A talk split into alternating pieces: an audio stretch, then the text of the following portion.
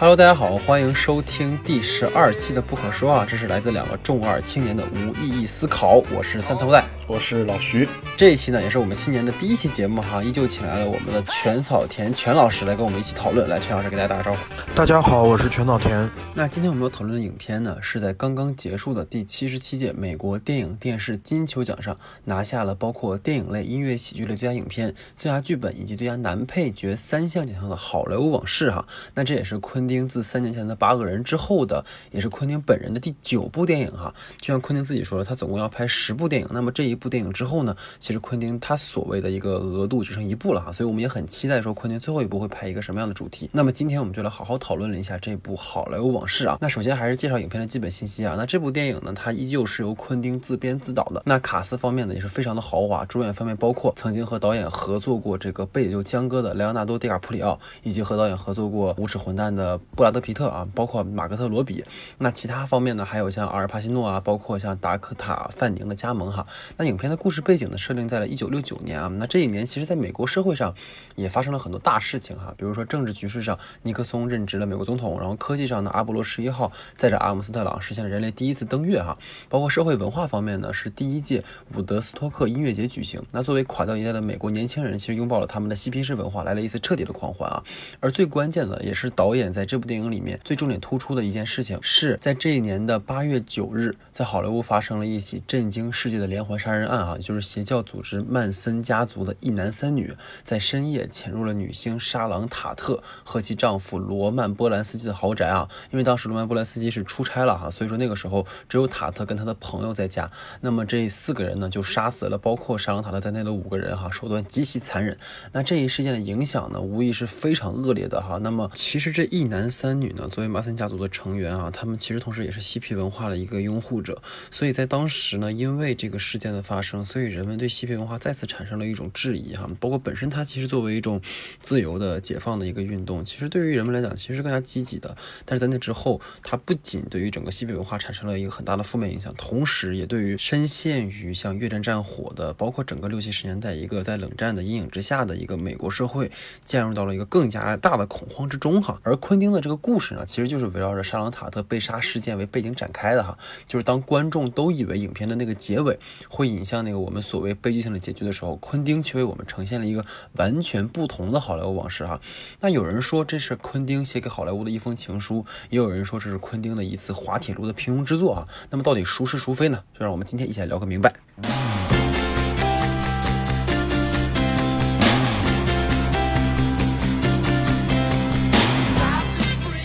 好，那我们的讨论环节的第一组问题呢，是由全老师提出的哈。那么，因为其实之前跟全老师有聊过哈，会发现全老师其实看完之后对这个片子不甚满意哈，所以我们就从全老师对这个片子的诸多疑义啊，开始我们今天的讨论。全老师，你请。嗯，看完这个片子。怎么说呢？我其实比较感触的一点是，昆汀，因为他有他的十部电影的计划嘛，然后到了现在已经是第九部了，已经接近他十部电影计划的尾声了。但是还是可以看得出来，昆汀是在往前探索的。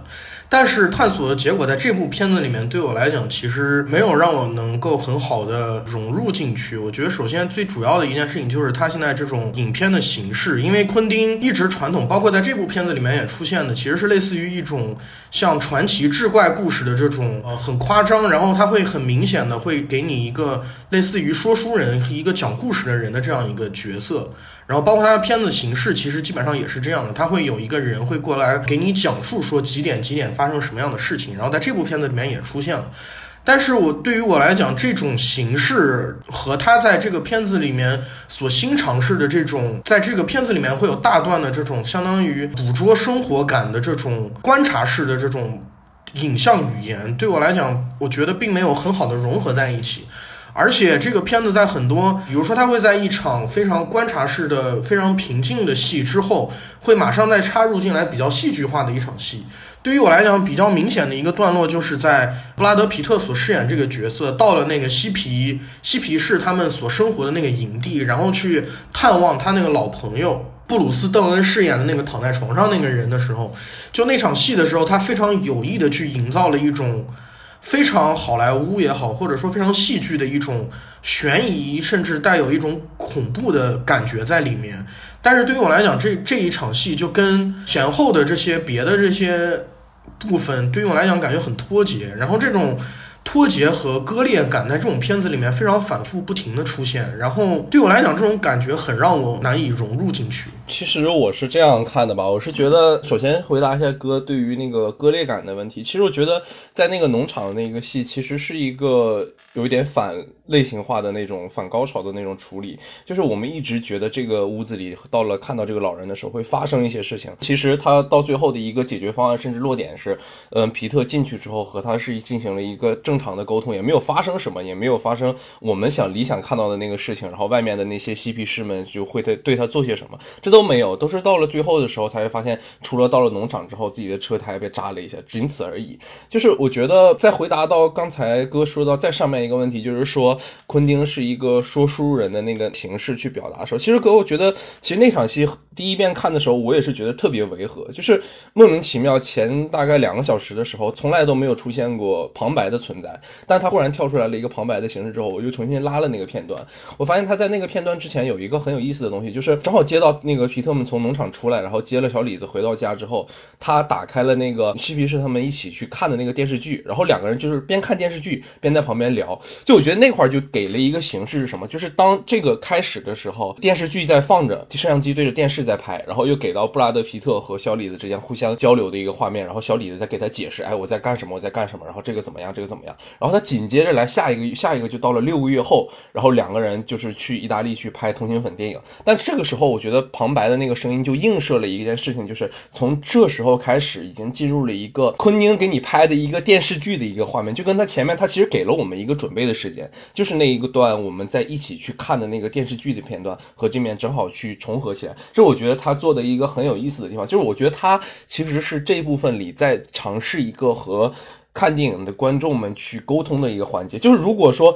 如果有旁白的话，那肯定又就像老马丁的感觉一样，我从头至尾保持一个一致性，我都有旁白的存在。但是他忽然存在了，就是两个小时都没有旁白，他最后的那个片段里忽然给上了旁白之后，我觉得他一定是有意义的。所以当我去看的时候，发现了有这样的一段内容，我还是觉得挺有意思的。当时我看的时候，其实在我准备这个稿件的时候，和刚才听到二位讲的时候，我突然有了一个新的想法哈，就是刚才我们讲到他的这种生活化场景的呈现的问题。上，其实我们在看一个有他非常鲜明导演风格的一个作品的时候，我们势必要回到他以前的作品序列中去做一个可以说是一个继承的一个讨论。其实昆汀在他过往的作品中，大量的使用这种所谓的反戏剧性高潮，或者是说反转的这样的情节。比如说让我印象很深的就是说，你看在低俗小说里面，就是当乌法瑟曼跟特拉沃尔塔他俩跳完那个舞之后，本来是一个你侬我侬，感觉他俩下一步要发生点什么的时候，但是那个时候突然就乌法瑟曼他就因为吸毒过量，然后就到了一个比较抽搐，甚至要死的一个状态。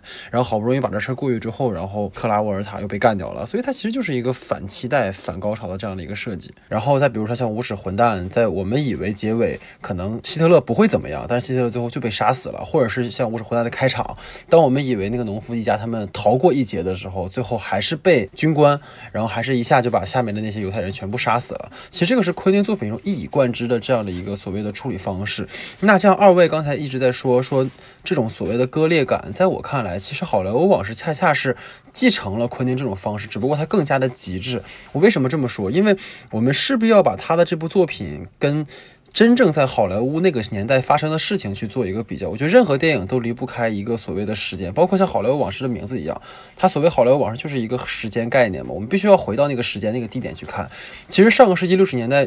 末的那个美国社会，你看，像马丁斯科塞斯也拍过，像出租车司机，包括像麦克尼克尔斯的毕业生也是一样，在他们的作品当中的那一代人，就是迷茫的，是失措的，是特别没有安全感的。但是在昆汀的这部电影里面，你可以发现这种日常化的场景是非常浪漫的，非常悠闲的，甚至是有一点优雅的。其实这就是导演呈现给我们的一种他的反高潮，这种反高潮是呈现在全片当中的。只不过我们说的那个段落，它可能更加强化，而且那个强化其实是对于克里夫那个角色，包括导演。对于嬉皮文化的一个反思是有在里面的，所以我觉得这种割裂在之前我会觉得很明显，但是到今天我在思考的时候，反而会觉得这种给观众呈现的这种不适感，恰恰是导演在通过这种虚构的梦跟现实的这种残酷之间的一种，让我们感受到的一种反高潮，就是我们希望看到的那种嬉皮文化跟主流的价值的一种冲突，或者我们希望看到的摇滚在那个年代的一种所谓的颓靡，包括我们希望在看到的越战、冷战给美国人民带来的那种迷惘，其实在这个电影中都通通看不到。他给我们建构了一个梦，我觉得这个是这个片子可能他又自洽形成了一个完整性的东西。我不知道这个二位有没有什么想法？对于我来讲，昆汀他的那种感觉其实是，虽然说昆汀之前也在做这种类似呃说割裂也好，说反高潮也好，但是昆汀在以前某种程度上一直是在会暗示你说他一他他其实从一开始就会暗示你说他在做的这个东西。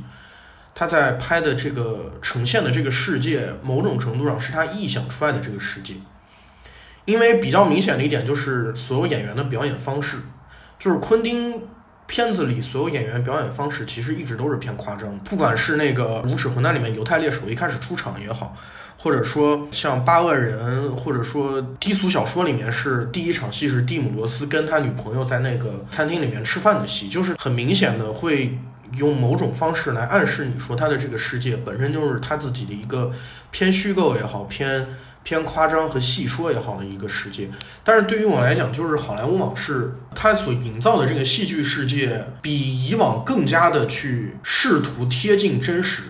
因为很明显，布拉德皮特和。沙朗塔特这两个角色吧，他们演员的表演方式其实是非常反昆汀以前的表演方式的。就他们的表演方式这回变得非常的内敛，然后非常的平静。所以对于我来讲，这种角色的他们这两个人的故事线，对于昆汀的这种呈现方式，就对于我来讲会变得非常违和。其实这个可能又要讨论角色它本身的意义吧。就刚才二位一直在说他那个说书人，其实开场就出现过呀，他不是在后面才出来的。就是开场，你大家记不记得，就阿尔帕西诺去找那个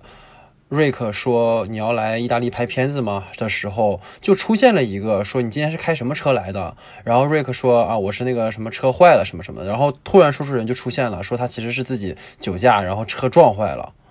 其实那个时候就已经开始告诉你，这个事情它本身就是虚构的，而且你看瑞克跟克里夫两个角色本身就是现实中不存在的角色呀，而他们恰恰作为影片中的那个保护者的一个形象出现了。其实我觉得，可能这种违和在我看来还好吧，我觉得它并不是一个现实的复刻，或者说更加亲近于现实，只不过它呈现出来一种日常状态。而但这种日常状态，就像刚才我讲，它跟那个时代其实是有一个极大的反差的，就是。这可能是我我我想的吧，嗯，老徐呢？我还是觉得就是在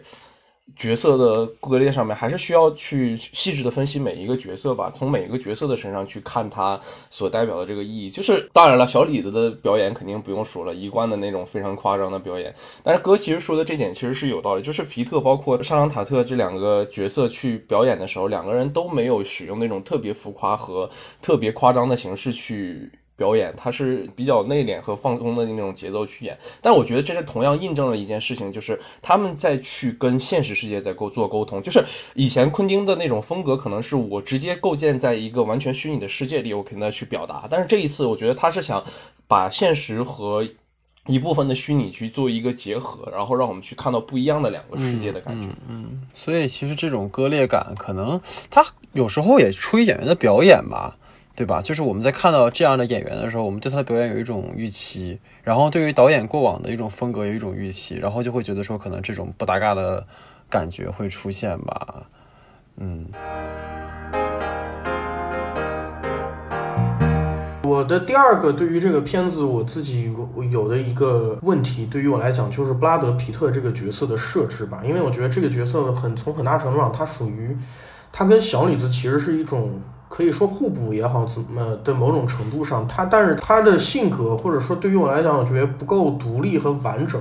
然后还有一个问题呢，就是他这条故事线的观感，对于我来讲，因为在这个片子上面的观感，其实小李子是偏戏剧化一点的，他身上有非常复杂的矛盾，然后呈现的也非常丰满。他是做怎样作为一个已经不再盛年的演员，然后他如何面对自己的名气和他的声望在下降的这样的一个现状。然后在这个观感的另外一边是沙朗塔特那一条线，然后这个角色其实没有任何的波澜，他就是平静的在那里生活，然后作为这个整个戏剧世界的另外一种对照。然后对于我来讲，沙布拉德皮特这个角色，他就在其中的观感让我给我了一种很尴尬的地位，因为他从观感上面来讲，他的故事线相对的来讲比较平静，然后没有特别大的波澜，然后也是在事无巨细的在拍他生活的细节，如何养狗，如何在这个小的那个房车里面生活，所以他的观感跟那个沙朗塔特那条线对我来讲非常重合。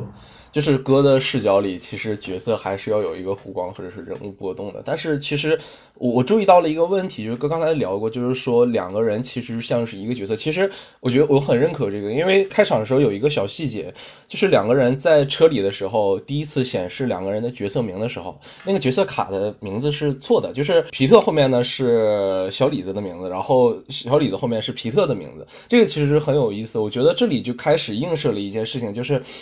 两个人其实是一个没有办法分割的一个地位，甚至是小李子背后一定会有皮特的支持，然后皮特的背后一定会有小李的支持，这这是一个不可分割，就相当于是一个一体两面的一个状态，这是我非常认可的一件事情。就我觉得皮特在这里面的一个身份设定可以说是一个替身走向了台前，他怀着一个什么心？他就是一个嗯。暂时退役的一个老兵，然后他怀揣着对好莱坞的一个梦，然后好莱坞有活我就干，可以吃饭；然后没活的话，那我只能是依附我身边的所有力量，但是我要去为好莱坞做一些事情。他觉得这样生活很美好，并且他也最后实现了自己的一个做英雄的一个梦想，去替自己的老板，然后完成了他想做的一些事情。就我觉得他其实是昆汀想展示给大家看的一个比较梦幻的一个。你们所认为的六十年代的时候的英雄角色，你也不用顾及到他的什么生活状态或者怎么样，也不用管他过得多么破烂，然后有过有多么凄惨。但是，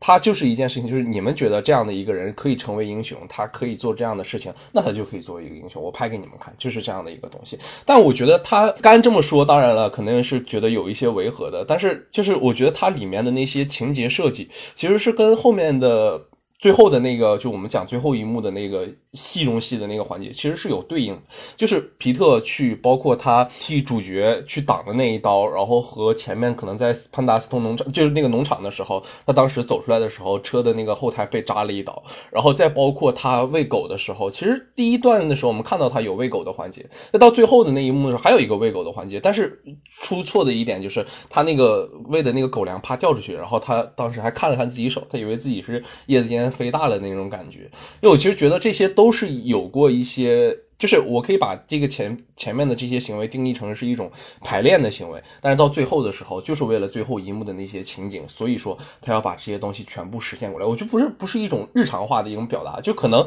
单看确实是一种很日常的一件东西啊，没事喂喂狗啊，然后没事抽抽烟啊，然后去去农场，然后带泡泡小妞这样的。但我觉得它完全都是跟最后的一个部分是有对照的，你是可以在最后一幕中去找到这种关联性的。我觉得首先还是回应下全老师说的。我觉得瑞克跟克里夫是不能变成一个角色的。为什么？其实我觉得大家都忽略了克里夫他本身这两个角色身上的一个属性关系。就是首先，瑞克他在银幕上是一个牛仔，是一个保护者的形象，但那个是在一个我们讲虚构的一个影像上的。而在现实当中，真正的那个保护者其实是克里夫承担的。就这两个角色，他。的这种呼应关系，如果放在一个角色身上的话，相当于让这个人在现实中跟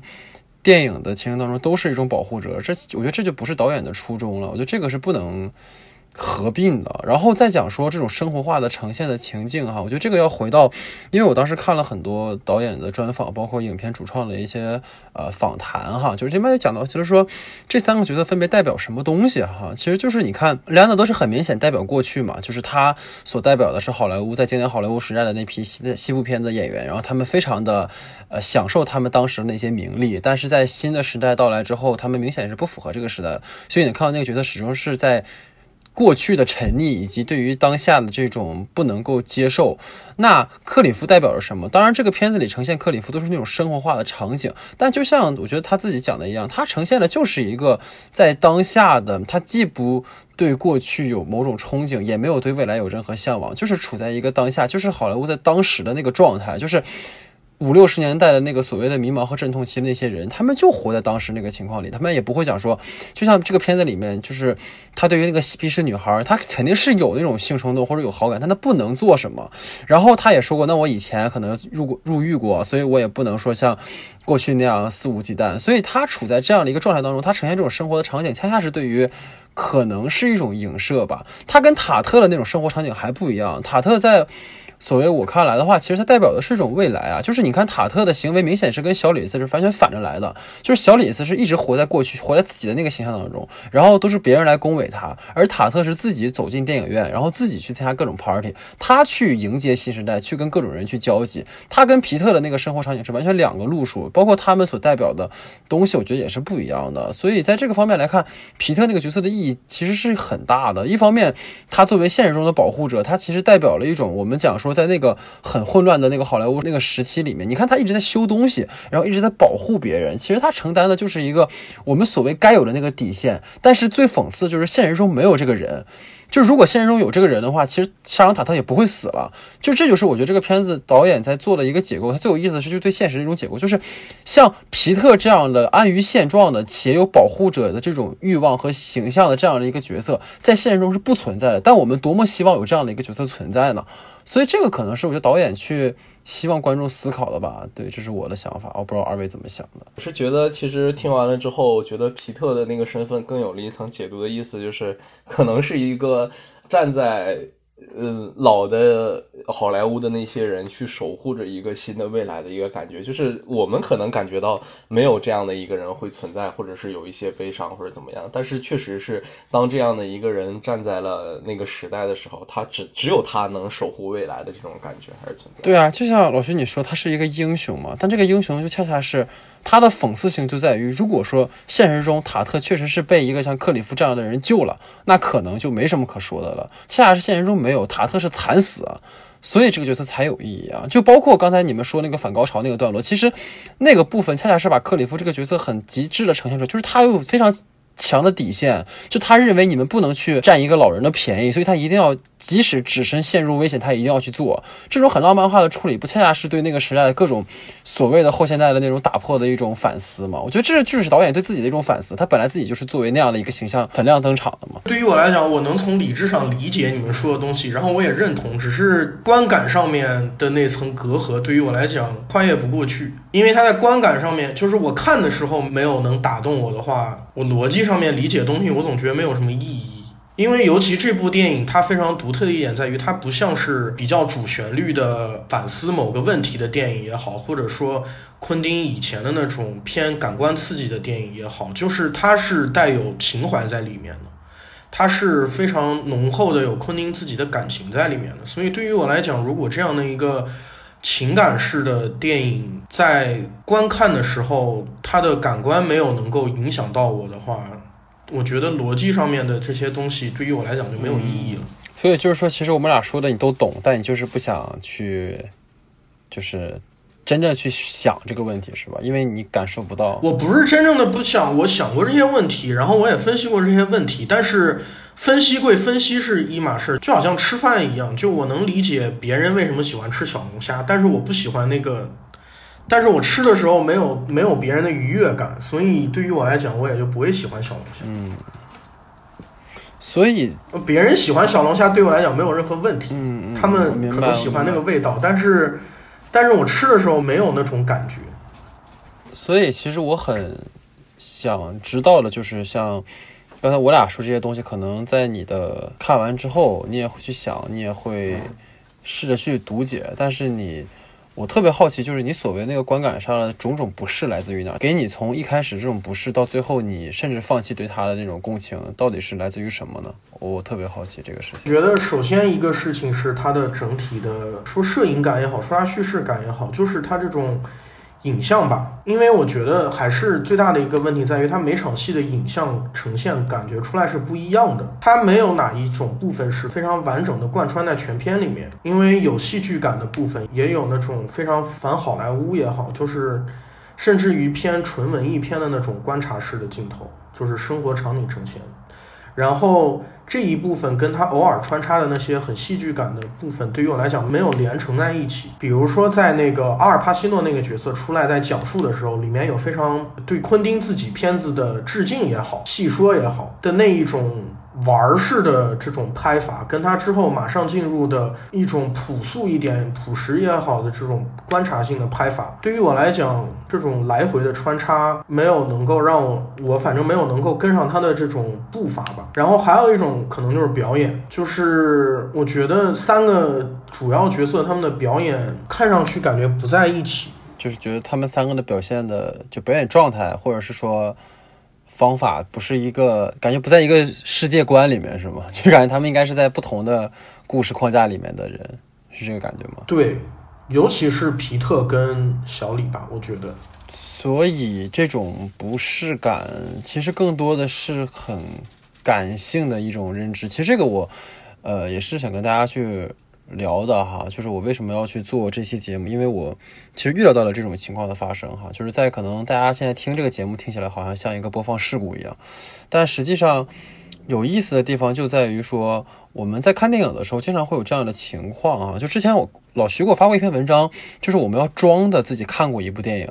我不知道老徐你记不记得，就是说我们其实没有看过这部片子，然后 那别人说了，我们就要装我们其实看过这个片子，然后我们还要去跟别人理性的去分析这个片子，好像这个片子一定要赋予它意义或者怎么样的。但恰恰是因为我觉得也是二零二零年第一期节目哈，我觉得当时在跟全老师呃沟通这期节目的时候，因为全老师刚刚看完，又跟我说他觉得啊这个片子 他不喜欢，然后他无法共情，以至于说对于导演。在其中的一些所谓的私货，或者是他的一些表达，可能我都不愿意去读解它。那这种东西听起来是很感性的，特别主观的。但是我有时候会想说，很多时候我们都会这样。我我像之前看了一个什么片子哈，就好像是泰伦斯·马利克的片子吧，就他的片子都给我这种感觉，就是《生命之树》啊，包括之前他的那个《天堂之日》啊，还是什么的，就是我懂他的厉害的地方，但我就是无法共情。所以说，这个可能也是说，我们可以去讨论的一件事情吧。就是说，在看一部电影的时候，嗯，特别是我们也是可以说学过电影的人，那我们有时候可能会很抽离。就我，比如说像我而言哈，就是当时《少年的你》上映的时候，那很多人会去说演员的表演啊，或者什么什么什么的，或者是有些问题啊什么的，或者说些 bug 啊之类，大家可能会去找 bug。但在我看来，可能更多的是我会从我看了电影当中找一个。让我认为很有价值的点，而于我而言，那个价值的点其实能够打动我，远大于说可能整个故事给我的那种所谓观感上的快感。因为其实你看的越多，其实你故事本身的那种戏剧性给你的冲突的感觉，其实会慢慢变少。所以你要去从别的地方找这种兴奋感。所以说，我觉得也是借这个话题展开，想问问二位，就是对于你们而言，在你们现在的观影的这种体验当中，你们认为就是最能打动自己的那个点，或者说你们希望在电影中找到那个就是。以你来评判一个片子可以去讨论的那个口是什么？嗯，我想把这个问题抛给二位，想听听你们的想法。其实吧，我我是觉得看了一些电影之后，比较喜欢的是那种就是故事啊，甚至和他的剧作和表演能在一个高度统一的一条线上，并且强情节上。不需要那么强，但是也能让我感到它和整个文本是一种和他想表达的主题，文本和主题是在一个高度平衡的一个状态里的，就是不需要你让我看到那么多，嗯，可能类型化呀，或者是情节极其强的那种东西，但是你一定让我知道你的东西是在一个统一的状态里的。然后其实。就是昨天我们聊过了之后嘛，然后晚上的时候我也去重新拉了一遍。我因为我说《好莱坞往事》这个片子，我可能第我第一遍的时候其实真的没有太强的感受，我也是零散的获取了一些信息，然后我觉得这里可能会有一些东西。但当我第二遍真的再去拉一遍的时候，然后并且把自己看到的那些东西真的整理出来的时候，我其实觉得这部片子就像是。嗯一个游戏一样吧，你正在跟这个片子在进行一个互动，你能感觉到导演留给了你一些东西，然后能让你感觉到你现在处于一个在发掘宝藏的一个过程。其实我很享受这样的一个过程，就是当我真的做完了这一个全部的流程之后，我晚上的时候想了一下的时候，我觉得很喜欢这样的一个过程，就是你发现你开始主动的去做一件事情，你去破一个谜题，并且你最后把这个东西给解开了，就这种成就感，其实在我看来会比单纯的去接受，或者是自己已经有了一个固定认知的情况下的时候，会让我更愉悦一些吧。就是也是我今天就这么去嗯拉了一遍之后，我才会这么觉得，就是他真的有有让我满足到，就是这样。就是我现在对于电影来讲，我越来越多的追求的是体验吧，就是你能给我呈现一个什么样的体验，或者让我进入一个什么样的状态。然后还有一个问题就是，像昆汀也好像很多像诺兰也好，他们之前的电影虽然不能说是主流。但是可能更加完整，或者说某种程度上，尤其是昆汀，他之前其实比较偏向于玩结构和这种独特的叙事方法，或者说他独特的这种世界观。但是其实像那个低俗小说也好像落水狗也好，他的片子你具体很难看到。非常明显的个人表达，就是说我可以，我跟你一起嗨了，但是你并不能从中具体的认识到昆汀是一个什么样的人，他在想什么，他对世界有什么样的看法。但是其实《好莱坞往事》在这个层面上来讲，是他最个人的一部电影。你可以看到他有非常多的私人情节、私人的想法也好，都在里面。就从这个角度上来讲，它是一个非常重要的一个过渡的拓展的阶段。但是对于我自己来讲，可能现在到越来越多以后，我开始拒绝用大脑去理解电影，因为我觉得电影对于我来讲，更多的还是从感官上的东西，就是它应该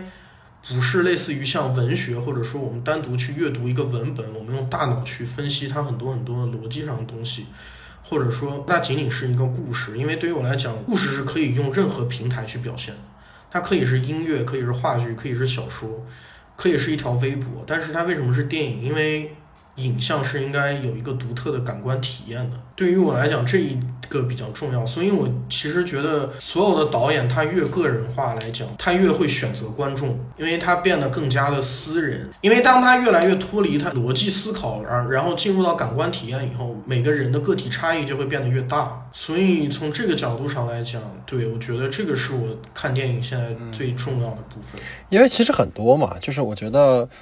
有意思的点在于说，这个片子叫《好莱坞往事》，那其实它讲的是在好莱坞的那些创作者们，包括所说代表着明星的过去、现在、未来，包括类型片的一个发展，甚至是整个好莱坞血脉的一个继承的一个角度，从导演的一个迷影的角度去讲的这个故事。那其实刚才我们的讨论这件事情，其实是从作为观众的观感的角度来讲，就是其实电影的发展也伴随着观众是必然在其中参与很重要一部分的，因为我们是直接的那个受众，所以。我我们的观影体验的变化，其实也会影响，就是大家对电影的读解吧。就是现在很多其实出现了一种，我感觉是说，当一个电影它是一个热门，比如它得奖了之后，大家就不太敢去说它不好的东西了，或者说可能啊，大家觉得这片子不错哈，所以我们都可以去呃多说它好的东西，或者我们讨论的时候就讨论它呃很优秀的地方哈，就把它的一些问题避而不谈。其实这可能也是一个。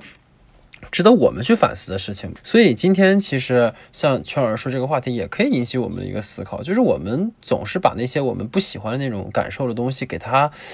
好像内化为一个很正常的事情，就是我们不去考虑它为什么会这种感觉，反正就是不舒服。我其实对于我个人来讲，我在看电影的时候，比起我喜欢的电影，更看重我不喜欢的电影。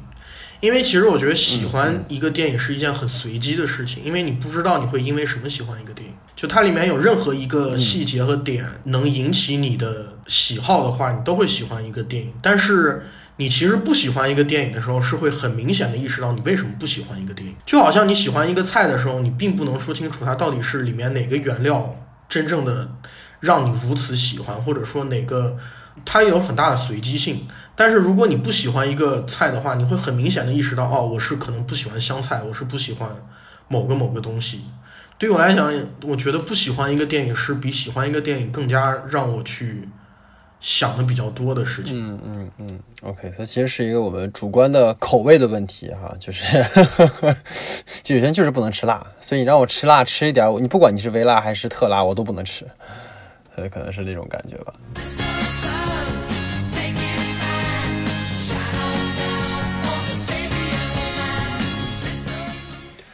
那在我们刚刚即将失控的节目之后，哈，我们还是回到一个基本的影片内容讨论哈，因为刚才其实讨论的还是很有意义的，但我们还是说对于影片文本层面，包括它的主题表达层面。或者是说，可能基于感性对它的冲突的方面，我们能不能再有更多的一些讨论空间呢？那第二组问题就老徐提出啊，老徐你请。嗯，好的，我的第一个问题就是，其实我们刚才也聊过，就是全篇都在进行一个解构的一个过程中，我们可以看到它对于时代的解构啊，包括它对于主流文化和接下来的文化的一个讨论。就是我其实想问的是，我们是究竟能否看到这个片子里，就是昆汀本人对于这个时代，包括好莱坞有没有什么自己的看法，并且结合我们这个影片的内容来看，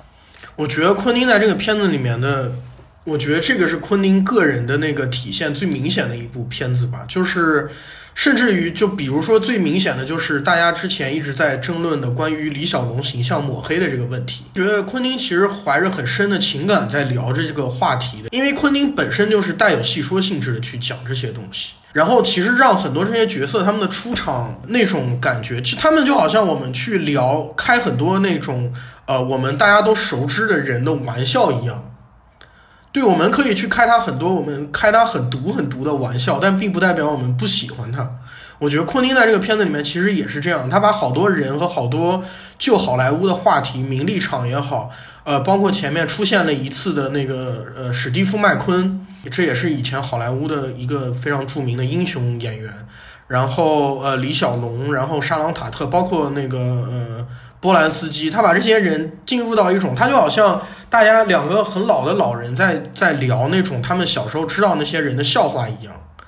他们某种程度上是在拿这些人来开玩笑，但我觉得带有那种很深的对这些人的感情在里面吧。对于我来讲，嗯嗯嗯，其实就我觉得我们节目讨论了好几次了哈，就是关于李小龙辱华的这件事情哈，但我觉得还是接着哥刚才说了一点，就是。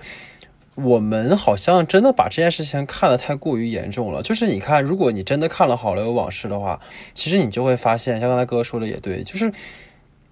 昆汀本人是对港片，他甚至在《杀死比尔》里面有致敬，他对李小龙是有他的私人的感情的。所以你看他在呈现李小龙那个状态的时候，我觉得他其实在做一种对于，也是在做一种所谓银幕内外的一种反差，或者是一种反思，就是我们在。传统中认知的李小龙就是一个打破东亚病夫招牌的一个英雄的形象，但是或许在我们把他戏剧化成一个这样的人的时候，导演把他那部分可能华人的那个。基于少少数的族裔的这种面孔的这种自尊心放大之后，他会变成一个什么样的一个戏剧夸张的一个人物？所以他其实在做一种反思吧。因为本来六七十年代就是一个各种平权运动兴起，包括说对于华人、对于黑人、对于女性，所以当时呈现出来那样一个李小龙的状态，恰恰是对于那个时代本身的一个时代母题的一种反思。他并不是真的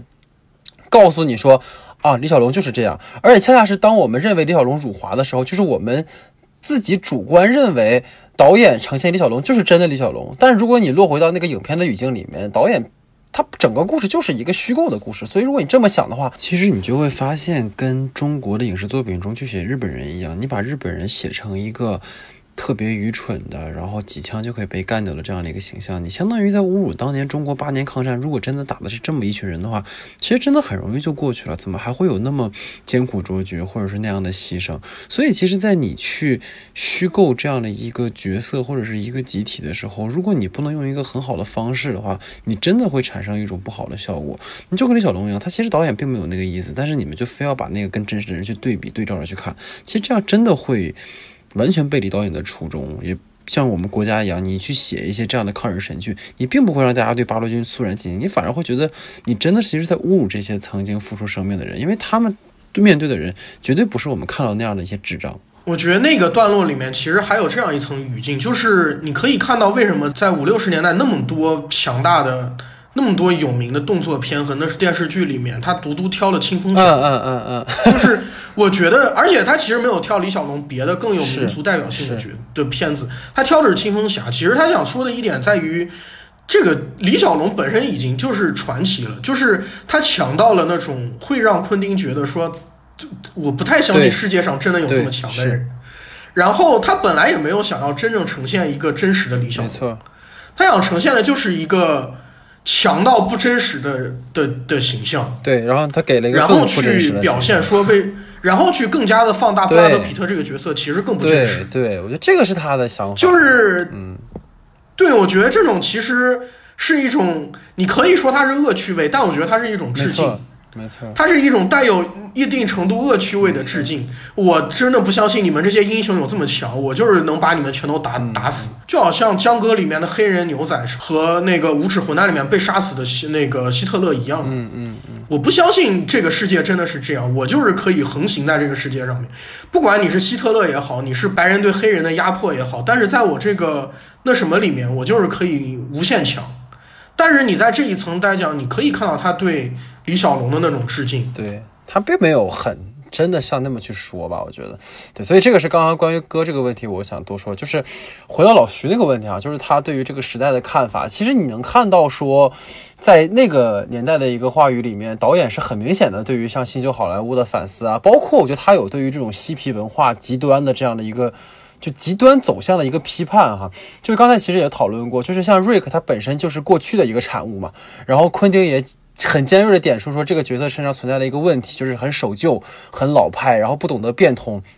甚至是说当人家告诉说你变个形象、换个穿衣风格，人家都他都不太愿意去接受。然后片中也体现出说他这种姿态会带来的问题，其实就是很明显嘛，他会被这个时代抛弃。但是你能够看到，就是昆汀他并没有完全的否定过去，就跟他本人其实是很坚定的使用胶片的。然后包括他其实在他的出身也是从一个卖碟的一个店铺里看了很多很多无数的电影去，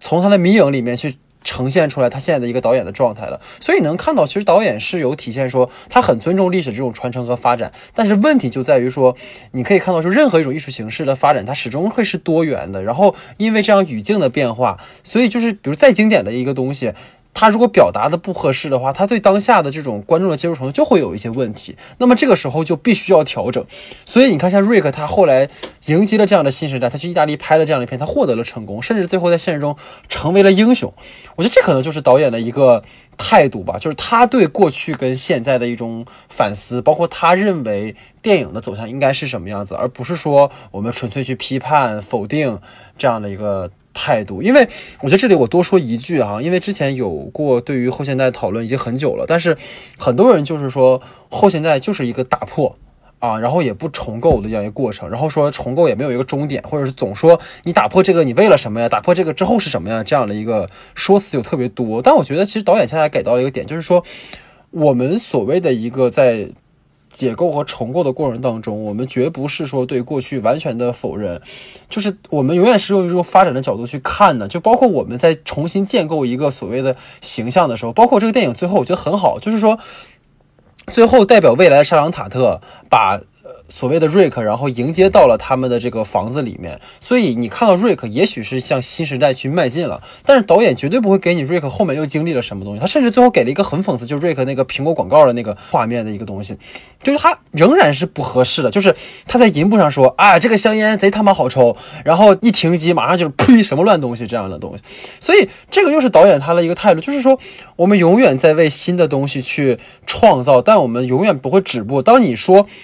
你要打破，然后你为什么不承担责任的时候，其实这就是一个非常固有的一样的一个思路吧。你不能这样去考虑一个新的东西，就像你不能这样去考虑后现代一样。所以这个可能也是我觉得昆汀自己在想的一件事情，包括他之前作品中呈现出来种种的一些形态，包括像江哥里面他对于西部片的一种反叛，他像落水狗里面，或者是他的这个黑帮序列里面对于传统黑帮片的反叛，其实都在重新去定义，或者是说在发展这一个类型，而没有说这个类型以后就按我这么来。所以我觉得这个可能是他的看法吧，不仅对于时代，对于表达，对于电影本身。啊，这是我的想法。而且我觉得在这个片子里面，其实更多的还有我擅自把那个从无耻混蛋到这一部片子叫叫做昆汀的平行宇宙三部曲。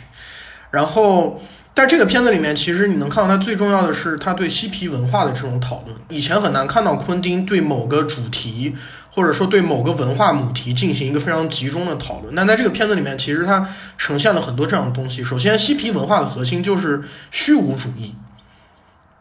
就嬉皮士认为所有一切都是没有意义的，世界要毁灭了，然后活着也没有意义，名利也没有意义，英雄也没有任何意义，所以他们在进行这种随机性的破坏活动。然后其实你会看到前面来讲到半途来讲，瑞克跟那个 Cliff 这两个人，他们其实在慢慢的向堕落、向虚无的那个方向上面去。因为首先瑞克这个角色，他的名利已经下滑了，他的事业已经下滑了，他开始觉得他的人生一切都没有任何意义了。嗯嗯嗯。然后布拉德皮特这个角色，其实从一开始就在拥抱虚无主义，他没有什么远大的梦想或者理想，他只要有眼前这个可以给好莱坞打工，然后实现他这种。虚无的战争时候的这种英雄梦就可以的这种虚无，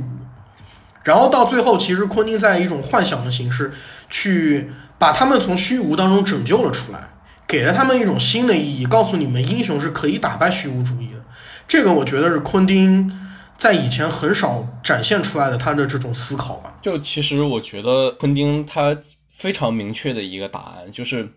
你包括六十年代之后的那个战战后消费主义的兴起，你可以看到，就在刚开篇的时候，就是以波兰斯基为代表，大家在呃私人飞机上嗨，然后下来之后又到别墅里接着嗨，和那个农场里的那些嬉皮士女孩们，她们的一个生活状态，比如说去垃圾桶里捡吃的或者怎么样，就是完全的一个反消费主义甚至反主流文化的一个对比，就是进入了一个像那种中，就是我们之前也说过那个仲夏夜夜惊魂的那种感觉一样，就完全进入了一种被操控式的统一的一个梦境里。然后，但是我我们可以看到，就是他对于这些人的刻刻画里头，还有一部分就是他们在。呃，那个农场的时候就一直在看那个电视剧，然后到最后惨案发生的时候，他们也在说电视里剧里就是这么演的，我们这么干就行了。然后结果到最后被那些代表着主流文化，或者是说像呃小李子和皮特那样的人直接给干掉了。就是我我觉得他对于嬉皮文化和电视剧这两个，就是我能直观感受到的是，他对这两个东西是有持着非常负面的一个看法的。就是在昆汀的世界里，就电影才是能拯救世界的东西，那个那些东西就是那些新新生代的。事物虽然是有的，因为我觉得昆汀就是一个新生代事物的一个。一个创造者吧，他是作为你比如说，你像看他，他是没有经过电影学院的，然后他去看了那么多那么多的片子，然后冲进好莱坞这个舞台。他以前可能是一个可以说是一个一片流的一个代表，你比如低俗小说一下就火起来了。但是他之后又拍了那么多片子之后，他现在已经是老大了，他其实就是主流。你你不得不承认的就是，昆汀当拍完了这些片子之后，他已经站在了一个非常高的一个地方上，就他已经看到了这个世界应该有的么样。所以我觉得他其实是觉得。你后浪是会拍前浪的，但是你这个后浪一定是一个拥有着一定的能力的后浪，就是你不是随便随随便便拉过来一个后浪，那都叫后浪。就我觉得觉得这个是。不可以的，而且很有意思的一件事情，我们想一下，就是小李子，小李子这个角色，他当时其实你像哥说，他进入了一个完全虚无的状态，他怎么从那个虚无的状态里走出来？其实我觉得还有一部分就是他经过了那个跟小女孩的那段戏，就跟小女孩那段戏太有意思了，就是他跟一个可能就十来岁的一个小女孩聊完了之后，然后他自己受到了一个触动，然后完成了自己演技的一个高光时刻，然后征服了所有人。就我觉得这一段其实就很有意思，就是他为。为什么要这么设计？给了一个这么夸张的一个一个角色，就是一个三四十岁的一个好莱坞，不能说是当红明星吧，就是已经经历过好莱坞那么多电影的一个明星，然后他居然会跟一个八岁的小孩在一个过程讨论的过程中完成自己的一个演技的一个高光时刻。这其实我是真的觉得，就是昆汀是有意意。这个意向的去塑造一个可能未来已经在冲进来的一个过程里了，但是未来是有区别的，一个是在读迪士尼传记的一个小女孩，另一个是那些完全虚无的那些嬉皮士的姑娘们，就我觉得这块是是挺好玩的。然后还有一个点就是，老大最后说的那个点，就是他当我们所有的片段即将结束的时候，最后有一个彩蛋，就是一个红苹果呃香烟的一个广告。其实这个就是我我我想的一个问题，就是我们看到了那个最后一幕的。时候，就是皮特和小李子作为一个英雄式的人物，然后在虚拟世界里空旷给的那个曼森家族们一顿暴打，然后杀掉他们，然后可能走向了自己又一个人生高光的时候，这时候我们还在沉浸的那个里头，还在去想这件事情的时候，这时候这个红苹果这个电影广告来了，你还是要让你看到最后的时候，小李子要一一拳把那个呃人形广告牌砸掉，就是这就是虚拟而已，现实其实不是这样的，让你看到了现实其实。沙朗塔特已经死了，什么事情都已经发生了。消费主义在影响着我们这个世界的每一个人。但是我觉得它里面其实隐藏了一些彩蛋，是往一个好的方向上发展的。比如说，瑞克在一开始非常看不起意大利西部片，就所谓通心粉西部片。但是如果我们抛开这个电影回顾历史，大家都知道通心粉西部片最后发展到了一个什么样的高度？它最后到了莱昂内的手里，它发展成为了一个什么样高级的这种。的的一个东西，然后包括最后某种程度上在暗示他有机会去跟波兰斯基合作，然后大家也知道波兰斯基在这之后拍出来什么样的电影，他之后拍了《唐人街》，拍了《苔丝》，然后彻底成为了一个走向了顶级的艺术巨匠，所以我觉得这些东西都是很有意思。所以就是在这样的一个虚构与真实的这样的一个矛盾之中，他其实是在做一种。可能更比以往做的更往前走一步的反思吧。其实刚才其实老徐讲那一场戏，我觉得很有意思。这个就是那场戏，为什么瑞克能够醒悟，是在于说，其实瑞克在那个过程当中是在走出他的舒适圈的过程嘛。就是他完全无法认同自己穿着这样的衣服，然后留着八字胡，还能演好戏，还能被人认可，然后。就在这样的一个时候，然后这样的一个纯净的这样的一个小精灵，然后跟他说：“你他妈的是我看过最好的一次表演。”所以看起来很讽刺，但是就是恰恰是说他的这种破圈嘛，把去年很火的一个词嘛，就是被接受了。我觉得有一个很那什么的点，就是瑞克之所以会在那场戏里面演技被肯定、被冲突，并不是一个没有来由的事情，因为你可以明显的看到瑞克本人是很努力在准备这个角色。就他并不是说这一切来的没有任何道理，他在非常挣扎的，然后非常努力的去背词，然后在努力的，他是一个其实虽然说他是名利场的一部分，但他是一个非常用功、非常努力的演员。然后在那一场戏，其实某种程度上是他在之前的努力进行了一个兑现。我觉得这，我觉得这个层面上是在对抗虚无主义的一个部分，因为你的个人努力和你的。你的你是可以有艺术追求的，你是可以有艺术努力的，嗯，然后这些东西在后面是可以兑现的，所以能够看到导演的这种进步哈，还是很好。就是我我真的是觉得，刚才因为提到诺兰嘛，其实诺兰敦刻尔克很多人是不接受的，就敦刻尔克跟我们传统看到的战争片也是完全不同的一个呈现。就是我觉得他们都在做一个跟自己以往完全不同的事情吧，然后又去做一个新的尝试，这个可能也是作为观众而言很。很幸运的一件事情吧，就是在他们走到现在这个程度之后，他们依然在做一种改变，啊，我这个还是很好的，嗯。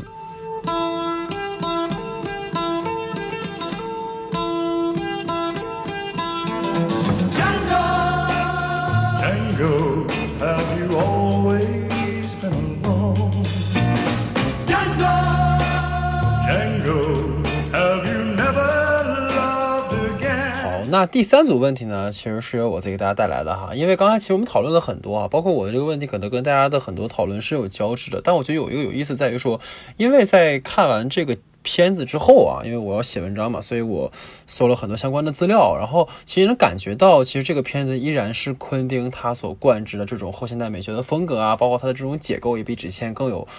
挑战，然后也更为极致哈，就像刚才，但是像刚才哥讲的，就是我们看完之后可能会有一种无法代入感，因为这种代入感可能是由于导演的这种私人情感，亦或是说他对于人物的这种符号意义可能大于他的这种叙事性了哈，这个也是可能呈现的问题哈。那就像我说的，这个片子里面它存在这种所谓的解构，它呈现在两个层面哈，一个层面就像刚才我们说的这三个角色，它所分别代表的过去、现在和未来，然后另外一个层面就是我们说这种文本内外的。这样的一个呼应关系哈，那其实我是想听听二位，就是你们认为在这两个，也许是导演最意欲表达的层面来讲，你们能够嗯，比如理解多少，或者你们认为他们的这他的这种呈现是呃合适的嘛？因为其实他牺牲了一部分的我们讲人物的这样的弧光的这样的立体塑造，然后也也牺牲了一部分可能对于他过往作品的这种戏剧性的部分，所以我们在看在导演他。已经去做了一部分的这样的一个调整之后，他的这种表达能否让你们去 get 到，或者说我不知道你们二位对这个事情还有没有什么别的看法？其实我我是这么觉得吧，就是我是觉得，首先两个人的身份就是一个完全虚构的一个身份，是一个被架空的一个身。那个沙朗塔特包括布兰斯基们从来没有去看到过他们，就是这两条线是我认为当中的一个平行时空的一个概念。我然后我又想把整个段落就可以分成大概三个段的一个形式，就是我们可以看到第一幕就是我刚才也说过，就是那个呃沙朗塔特他们和布兰斯基在进行着那个豪化的生活，然后小李子和皮特们去一个平行。的一个剪辑，然后这是我认为的第一幕，然后第二幕就是什么？就是当那个沙朗塔特进入到那个电影院的时候，我觉得这是他的第二次的一个进入了一个虚拟的部分。然后第三部呢，就是刚才也在说过，就是当他们去一起坐在前面去看那个影视剧的时候，忽然那个。打了一个码，说六个月后，然后旁白巴拉巴拉巴拉开始过来了。这个东西，就我是我觉得这个三幕，然后其实每一个我可以给它细分，就是我觉得所有这个第三幕就是昆汀拿出来了一块蛋糕，就是给所有人想去看的这个东西，就是你们想看的这个东西，我已经给你掏出来了。但这个掏出来的这个东西，其实跟整个片子是有一个很强烈的互文关系的。前面的所有的。部分都是在为第三部去做一个准备。我为什么这么说呢？你可以看到第三幕的时候，其实小李子最后掏出来了那个喷火器，给他们全部烧掉了嘛。我们可以看到，在他在第一幕的时候，当时他和帕西诺在那个聊天的时候，就聊到过这样的一场剧，他去演了一个抗俄抗俄纳粹的一个神剧，对吧？他当时拿着火焰喷射器，啪啪啪给人全部都烧了。就是他也去进行过这样的训练，正是因为他在那个神剧里头的时候，每天去练过这个。喷火器，所以他才可以在最后的时候把这些人全部烧掉，去把他们去完成自己的一个高光的时刻。这我觉得这是一个很好的一个互文关系的一个点。然后还有一个是，我觉得就是。几个过渡的一个过程吧，就是我们可以看到，在我认为的第一幕即将结束，就是在那个皮特横穿半夜给那个小李子送回去之后，横穿整个好莱坞，然后进入了自己那个破旧的家的时候，其实我们看到有个这样的过程，就是摄影机跟着那个皮特的车往前走的时候，拍到了那个汽车影院，然后他在汽车影院的时候翻到了那个屏幕的后面，然后正对着那个放映机。然后有一个白光啪一进，然后把整个的场就是进行了一个切切剪切，然后再到了房子里，他去喂狗啊，然后这些之间的事情，因为我觉得这里就是已经开始预示了，我要开始给你排练了。你们要注意好，这里面接下来的内容是很好玩的一个，就是呃，对，跟背后是有有有东西的一个内容。然后我可以发现，这是皮特的一虚幻的一个虚拟的一个过程。我们可以看到，小李子其实有一次虚拟的过程是什么？就当他在那个好莱坞的那个戏城里的时候，后面忽然有一个西部的一个背景板从右至左，还从从右至左，应该是这样过到那个画面里头。就我可以看到，就是在这里开始。小李子也开始进了一个排练的过程，然后我觉得第三次的就是沙朗塔特其实也有一个排练的过程，就他在那个电影院里头去看自己的时候，里面有一件事情就是他在回想。自己包括跟就是拍电影当时的一个状态，其实也完成了自己的一个表达吧。然后这个时候，皮特也开始了他的第二次排练，就是什么？他进入了那个农场里头，完成了自己的一次表演，又是一次反高潮的表演。然后在这个皮特的这一次结束之后，正好卡塔特从他的那个片场那个电影院里走出来，所有的排练即将结束，然后。昆汀把那个蛋糕之前的那个小菜给我们拿出来了，就是他们再去看那个那个电视剧，然后不断的开始说着那个介绍电视剧内容，就看起来很违和。但是最后的时候，他因为他要马上迎来接下来的那个旁白的介绍嘛，所以是非常大的一个铺垫。然后到了最后的时候，电视剧代表就是主流的文化去击倒了那些看着电视剧长大的那些嬉皮士们，然后开启了一个呃美好的道路，也可以这么说。然后标准的一种好莱坞的一种。大团圆式的结局，造梦的结局，英雄们又了出现了一个结局。嗯嗯嗯嗯嗯，所以还是有很多可以让你去读解的空间。我觉得刚才你说的那个其实很仪式感的东西，就是这个地方是一个排演，然后到这之后角色发生了一个转变。虽然也许他没有说像我们之前讲的角色动机的那么清晰，但其实他服务于他整体的一个表达来看，可能这个方面又是能够自洽的。所以其实根据老徐的说法哈，我觉得里面还是有一些有意思的地方的啊。比如说刚才我们也讨论过，说他对于西部片的一个唾弃哈，特别瑞克这个角色。但刚才我们其实没有讲到影片中一些很有意思的呈现方式哈。比如说，其实你可以看到，像瑞克在出演他那个西部剧集的时候，就是山姆的那个西部剧，他要梳小胡子的时候，导演的那个拍摄是画幅比应该是二点三九比一的一个我们现在的一个画幅比，就跟片中其他出现的那种现实场景是一样的。而那些插入的像。像过去的像瑞克出演的电视剧剧集的时候，一般都是那种我们所谓过去那种方形一点三三比一的一个黑白画面。就我感觉这也是导演有意而为之的一个方式嘛，就是你看方形画幅的这种黑白影像，它其实就是过去的一个代表，而像宽银幕这种彩色影像，就是现在和未来。而瑞克在这一段表演里面也和之前完全不一样，比如忘词儿啊、卡壳呀，在剧组面前丢人啊什么什么的，就这可能也是一种改变的一种阵痛感嘛。我觉得这个也是在导演在里面的一些。小花招，然后去能够让观众更加去 get 到角色他到底在代表着什么东西。所以其实有很多这种可能角色更多作为符号的出现的这样的电影，其实有时候很难让观众有代入。因为之前有一个讨论是去年，哎，不是去年，一七年吧，就是姜文导演的《邪不压正》。嗯，我不知道二位有没有看过，就是《邪不压正》当时出来之后，其实大家也在说，因为姜文他本身也是一个很爱加私货，然后很爱作品里去表达一些可能不可说的东西的这么一导演哈。所以像《邪不压正》当时出了之后，其实就有很多人去讨论说这个角色背后的意涵是什么呀，或者是说导角色的这个符号性是什么呀。然后很多时候我们就忽略了说导演他本身的就是这个片子它的一些故事性啊，或者是说角色的一些弧光啊什么什么的。所以从那个到这个，其实我又会觉得。这也许就是我们到底在看电影的时候，一个选择或者一个聚焦的点应该放在哪里吧？这可能也，呃，挺有意思的哈。所以说这个问题其实抛出来，还是说，其实想听二位讲，也是我自己的一个想法。因为当时确实是看了之后，我我会可能被主创们洗脑说啊，他的这个表达其实是为了表现一个什么什么什么什么，所以你会接这个他的给你的一个口，你会。进去去思考，但其实跳出来，包括像刚才全老师说的很多，包括像老徐说了很多，我们又会重新去想说，当我们作为观众的观感跟导演的这种你理解的表达出现一种冲突的时候，我们该去怎么选择哈？所以这个也是个很有意思的事儿啊。那我觉得大概就是这样，因为其实刚才我们这个讨论里有很多都是呃前面聊过的哈，所以我们这里不展开去说更多的问题了。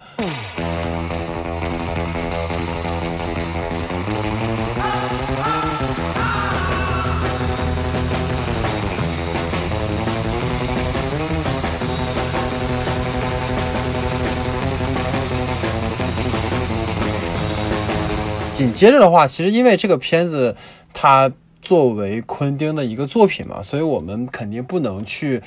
呃，不讨论说昆汀之前的一些电影哈。那我们就来想问问二位，说你们在昆汀的作品序列里面，如果要选一部你们觉得最好的和一部你们觉得不太好的两部。这样的话，你们会选哪两部呢？或者是如果你们只选一部也 OK，我想听你们的想法。那全老师，你先来。我觉得对于我来讲，比较最特别的一部电影可能是《无耻混蛋》吧，因为其实我其实对我来讲，可能这个可能是我作为那个学电影的人遇到的一个最有意思的事情，就是我当时看完第一场戏之后，我觉得它实在是太棒了，就是那个呃犹太猎人跑到那个呃。那个农民的家里面，就是那个挤奶工的家里面，然后去问他们那一个犹太家人到底藏在了哪里。然后那场戏给我的冲击非常之大，但是我很久都没有想明白那场戏到底是为什么给我造成了这样的，给给了我这样的观感，就是我没有一方面我从。感性上面，我可以感受到克里斯托弗·瓦尔兹就是这个纳粹，他对这个男主人造成的这种巨大的心理压力，然后一步一步击溃了他。但是我又从理性角度不能理解他是怎么样拍的，然后包括他的演，因为我一开始根本没有看出来什么特别的地方，就是为什么他可以最后能让你去理解到这种巨大的压力，能让你感受到这种。强大的压迫感，这场戏是我在各种各样的平台上看了各种各样的解说和拉片，包括我自己也分析了很久，所以对我来讲这场戏真的很特别。然后对于我来讲，其实昆汀真的很擅长去拍这种东西，就是包括说大家在影史上面一直在讨论的，像那个呃低俗小说里面那场跳舞的戏。就大家都知道那场戏很特别，很有魅力。这两个人从之前的这样一种很紧张的关系，然后两个人开始诞生了这种情愫。但是具体昆汀到底是怎么样做到的？这都是对于可能是对于这样学电影的人来讲非常特别的一个兴趣吧。对，其实如果刚才非要讲的话，我我还挺想听的，全老师你说他那场开场戏，因为确实我们后来拉片啊，包括什么有一些东西，就如果说你可以简单去讲那场戏的魅力到底在哪儿的话。会怎么跟大家去分享一下呢？我觉得昆汀对于细节的掌控非常非常的精准，就是这个，我后来之拉片久了以后，也开始慢慢感受到了。其实很多大家会看到说昆汀会怎么样玩各种花的东西啊，他这种奇奇怪怪的呃叙事结构方法。但是他其实每场戏的每一个镜头，他的构图、他的画幅和他的那个焦段的选择，他到底是用广角和长焦去拍每一个角色，他都是非常非常考究的。我觉得这才是昆汀最最厉害的一方面吧。抛开它各种各样在表面上面很花哨的东西来讲，就包括它那个场景建制起来的空间的那种主导关系的变化啊，包括那些细节，像牛奶的使用啊，等等等等，都会给你建构起它的那个每一个单场景里面的一个所谓的三幕结构吧。我觉得这个真的挺厉害的，就是它的剧本从剧本到它实现了这样影像的一个转换，都能够一以贯之的把它的那种悬念的设置啊，包括。用各种各样的方式去牵动观众的心的这样的一个处理吧，还是很厉害的。所以这个我我倒也是蛮认同的。嗯，我最最给我印象深刻的是，我有一个那个看过一个视频，他分析的就是没有分析剧作或者什么，他就单纯的分析每一个镜头里面这个角色处在画面的左边、中间还是右边，然后其实造成了非常强大的管干差异，然后来控制观众的那种心理。我觉得那个真的很厉害。我这说晚了一步啊，但是 没有赶上。就是我其实也是也是无耻混蛋，就是我其实喜欢的理由是，我觉得无耻混蛋昆汀开始和过去的那些风格说再见了。就是我不再跟你玩一篇流，不再玩观众爽的那些东西了，我也不再去解构那些类型片了。我今天要掏出一个全新的东西给大家来。我觉得他是真的有在用自己的那个视点去讨论一个他很想表达的一个主题。就是如果以前的主题比较散的话，那这次的主题就很统一了。就是在在想现实世界是如何在被这些媒介所干扰着的。就我们今跟我们今天讨论的这个好莱坞往事一样，就是同样就是在最后一场的时候引起了群众所有的嗯关注的点。嗯，这一场是我们魔改了杀了沙朗塔特，但那一场就是我们在电影院里干烧死了希特勒。但是我觉得更能带给我最直观的那些体验的东西，就是我觉得《无耻混蛋》里面其实在讨论的是历史在这种。混乱的、无序的和个人的这些情绪的交织之中产生的一个形态，就就是我们经常会看到一句话，会说历史是一个任人打扮的小姑娘，就是历史是由胜利者去改写的。但是我们当到了那个那个时候，就所有的情节全部给我们铺到位了。你可以看到，我们有犹太复仇的那条线，有盟军去杀他那条线，就是这些所有种种的东西被。积攒在一起的时候，我们看到的究竟还是不是那个被打扮的历史？历史到底是什么？就我觉得他在思考这个东西是令我很、很、很感动的。就我觉得大师要来了，对，就嗯嗯嗯，觉得其实《无耻混蛋》也是他本人的一个高光时刻嘛，对对对，就其实，在之前的作品之后哈。嗯，那其实我我觉得大家可能都不约而同的会喜欢《无耻混蛋》吧，所以我觉得我也不用赘述说我有多喜欢这个片子了，因为当时我印象很深的也是说，他最后对于历史的一个改写，不仅仅是一种简单的恶搞吧，它其实更多的是对于历史的一种反思，或者是说，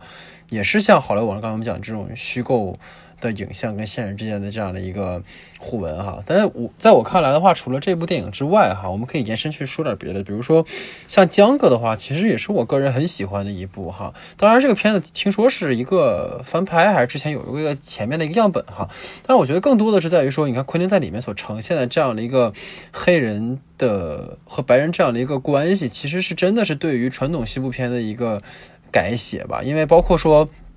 你看，像黑人坐在马上的这样的情节，在旁人看来是非常不能理解的哈。包括后面他这种屠杀，其实能让我想到逃那个逃出绝命镇。我不知道二位就是说逃出绝命镇那个结尾也是一个 那种，基本上是对于白人一种无情的屠杀啊。但我觉得这种处理方式吧，可能。看起来有一点极端，包括这种暴力的呈现，但是你又会反而去反思说，在既往的那些西部片作品里面，特别是说像白人对于印第安人的杀戮，对于黑人的奴役的这样的一个东西，那对于当时的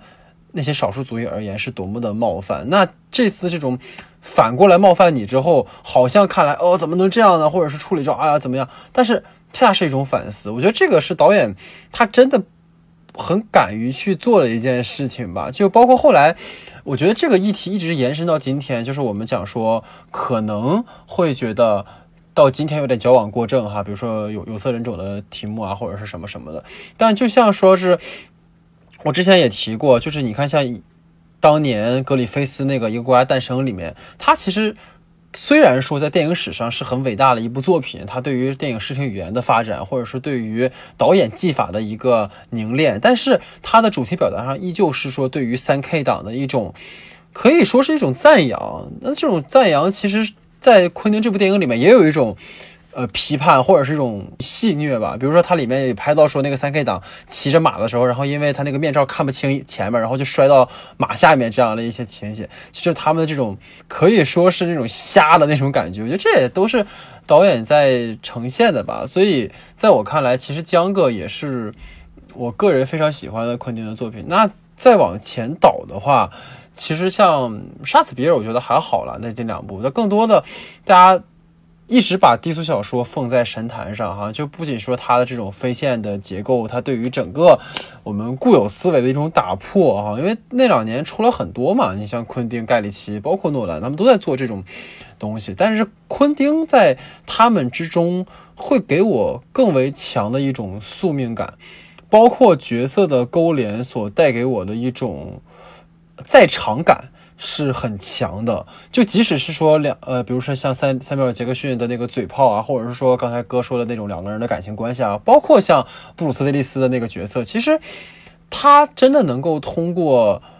他所特有的那种台词的方式，包括他讲述的方式，他不会给你很混乱的感觉，就是包括昆汀其实很喜欢那种章节章节体嘛。对吧？基本是第一章、第二章、第三章，就是本身就给你一种很虚构的那种感觉，但反而是说你能从中找到很多共鸣感吧。所以我觉得这都是昆汀作品让我很喜欢的，包括他一以贯之的那种对于后现代的结构的这种延续吧。就很就我刚大家好像我们都没有讨论过暴力美学，或者说到今天为止，其实好像我们也不用再去讨论这个东西了。但是确实是说，你可以发现，就是昆汀他是从吴宇森那学来的嘛，但后来又有很多很多，但我我真的。我很早之前我听过一个词哈，就是暴力美学和美学暴力啊，就是前者是一种美学风格，后者其实是一种特别拙劣的一种模仿，就是说那种血浆四溅，好像看来只要有杀戮场景就是一种美学系统，但是好像并不是这么一说哈，所以这可能是个很 old school 的一个话题，但我也挺想听听你们对于就包括从昆汀展开这种暴力美学的一种往外的延伸，以及当下这种。对于暴力成为了一种所谓奇观的一种猎奇式的呈现，这两种不同的展现方式吧，我想听听你们二位是怎么看这件事情。就是我，我其实是这么觉得，我觉得其实审美应该分成两件事来看，一件是一个具有。感知力的一个部分，就是人天生自带的一个部分，可以在后天学习里头慢慢去逐渐提升的一个部分。然后还有一个部分，就是你去第一个部分是你完全天生的那一部分，去感知的那一部分；第二个部分就是你去学习的那一部分，就是你你去积累你的知识，你去积累你对于美的理解，同时你会得到对美的一个观察。就像你你说昆汀他可能没有看到吴宇森的那种感觉，他不知道什么是暴力美学或者怎么样的东西，但是他看到了之后，他收到了一些东西之后，他可以融入在自己的一些剧里。但你你其实也提到过，就是美学暴力这件事，就我觉得它是一个完全形式化上的一个高度，就是我觉得我可能出现嗯几咖就是。呃，有暴力的情景，包括这个分这一段里头，大概这一场戏可能有五分钟，然后我一直出现这样的东西，或者是在整篇幅里头，我大概占到怎么样的一个比？它是一个以技术性来衡量的一个东西，它没有达到与它的主题和它的故事相融合的时候，那它可能就是一个最简单的美学暴力。但你要形成暴力美学的话，就一定是一个与你的主题和你的故事是一个高度一致的一个概念，并且你有着自己先天的感知力的时候，你才能形成这样的东西，叫做暴力美学。我是这么认为的。我觉得是。首先，单纯论昆汀的暴力美学的话，我其实觉得它并不是一种美学概念上面的暴力，它的那种暴力其实基于它最核心、最根底的一个美学，其实带有某种程度，可以说虚无主义也好，可以说他一直在做梦也好，就是说昆汀一直是在试图解构现实，就是说如果我们的现实不是这个样子，然后我单独创一个现实来会怎样？就然后他其实是在用暴力去解决暴力问题。就是暴力这样一个在现实当中如此糟糕，然后它代表了人性阴暗面的东西。不管你现实是有多么糟糕，我就是想要做一个梦，然后在这个梦里告诉我自己也好，告诉我的影迷也好，我们都可以解决所有的问题。我觉得这个是他暴力它延展暴力美学所基于的一个根底吧。我觉得这个是区别出来昆汀的暴力美学和其他的暴力美学的一个核心的东西。对于我来讲，不再是一种感官式的。奇观的那猎奇的东西，他并没有真真正正的说想要让观众把话题聚焦在暴力上，其实更多是借暴力去说别的。他想说的是，如果我们这些世界上面这么多丑恶的东西打破不了，我们也没有办法解决。我可不可以做一个梦，然后我们就用最简单、最粗暴的办法，用暴力的形式解决完一切暴力？就好像他用最暴力的形式解决了纳粹和希特勒，就是在人类历史上这样一个巨大的苦难。我们没有任何办法去解决它，我没有办法让它不发生，然后他做一个梦，然后我们用这种这种方式去结束它。